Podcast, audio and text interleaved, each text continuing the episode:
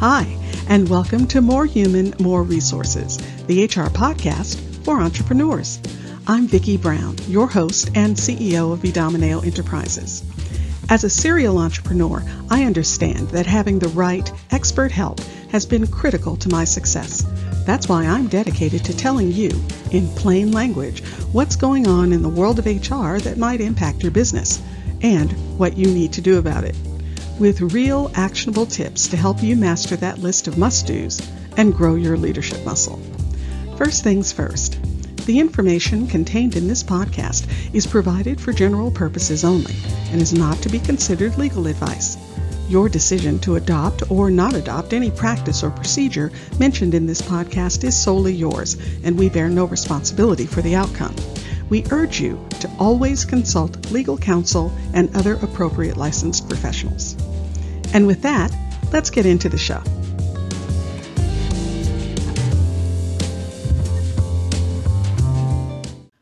You're listening to Season 2, Episode 27. So, comp time, makeup time, I often hear these used interchangeably, but in fact they are two very different things with very different rules and managed by very different parts of the California Labor Code. Both apply to dealing with California overtime, you remember our old friend overtime. If an employee works more than eight hours in a day or 40 hours in a week, they must be paid overtime at time and a half for any additional hours. Well, it turns out there are two situations where overtime pay might not apply.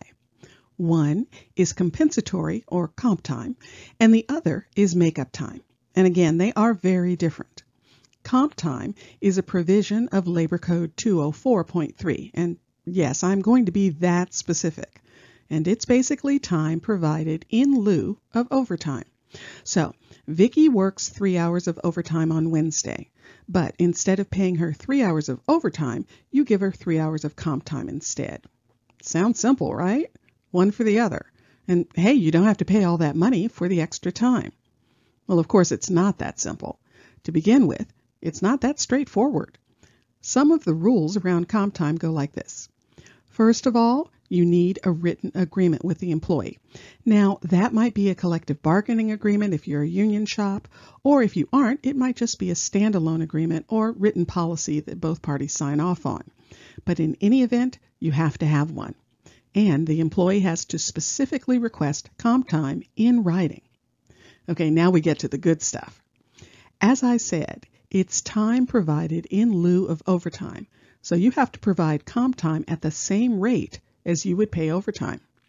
So, if you're giving someone comp time in lieu of one hour of overtime, then they're actually getting one and a half hours of comp time because that's the rate of overtime, one and a half. Also, comp time has to be paid out at the one and a half rate on termination. And in fact, under certain circumstances, your employee can actually request that the time be paid out even outside of termination. Your employee can accrue more than 240 hours of comp time. And finally, comp time isn't a thing at the federal level. That means the Fair Labor Standards Act, or FLSA, doesn't even recognize it. And the FLSA says you have to pay overtime for all hours worked beyond 40 in a week. So in English, you might have a comp time provision, and you might provide it at the proper rate and under the right circumstances. And the FLSA can still ding you for not paying overtime for more than 40 hours worked in a week. I know. Now, on to makeup time. I consider it by far the more friendly of the two options. Again, it has its own labor code, 513, and again, it's a California provision. And like comp time, you need a written policy or agreement. But beyond that, things get a bit more manageable. Think of makeup time this way. I'm working Monday through Friday, eight hours each day. But on Friday, I have an appointment and need to leave two hours early. But I don't want to use vacation time for those two hours, and I certainly don't want my pay docked. Enter makeup time.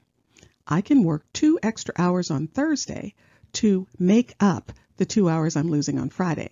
And my employer won't have to pay me overtime for those two extra Thursday hours because I'm working them under the makeup time guidelines. Now, yes, there are rules. Makeup time has to happen in the same work week as the time that I take off. It has to be my choice. My employer can't make me use makeup time versus paying me overtime. But of course, they could simply deny approval for my overtime. Now, yes, there are rules. Makeup time has to happen in the same work week as the time off. It has to be my choice. My employer can't make me use makeup time versus paying me overtime. But of course, they actually could simply deny my approval for overtime. Even if I'm working makeup time, I can't work more than 11 hours in a day or 40 hours in a week without incurring overtime pay. And if something happens and I work the extra hours on Thursday but end up not going to my appointment on Friday, well, I still have to take those two Friday hours off. Otherwise, my employer will owe me two hours of overtime for the week. I hope this clears up the difference between makeup time and comp time and helps you figure out which one is best for you or if you want to do it at all. If you found this information helpful, please leave a review and tell a friend. Thanks for spending the time. Until next week, same time, same place.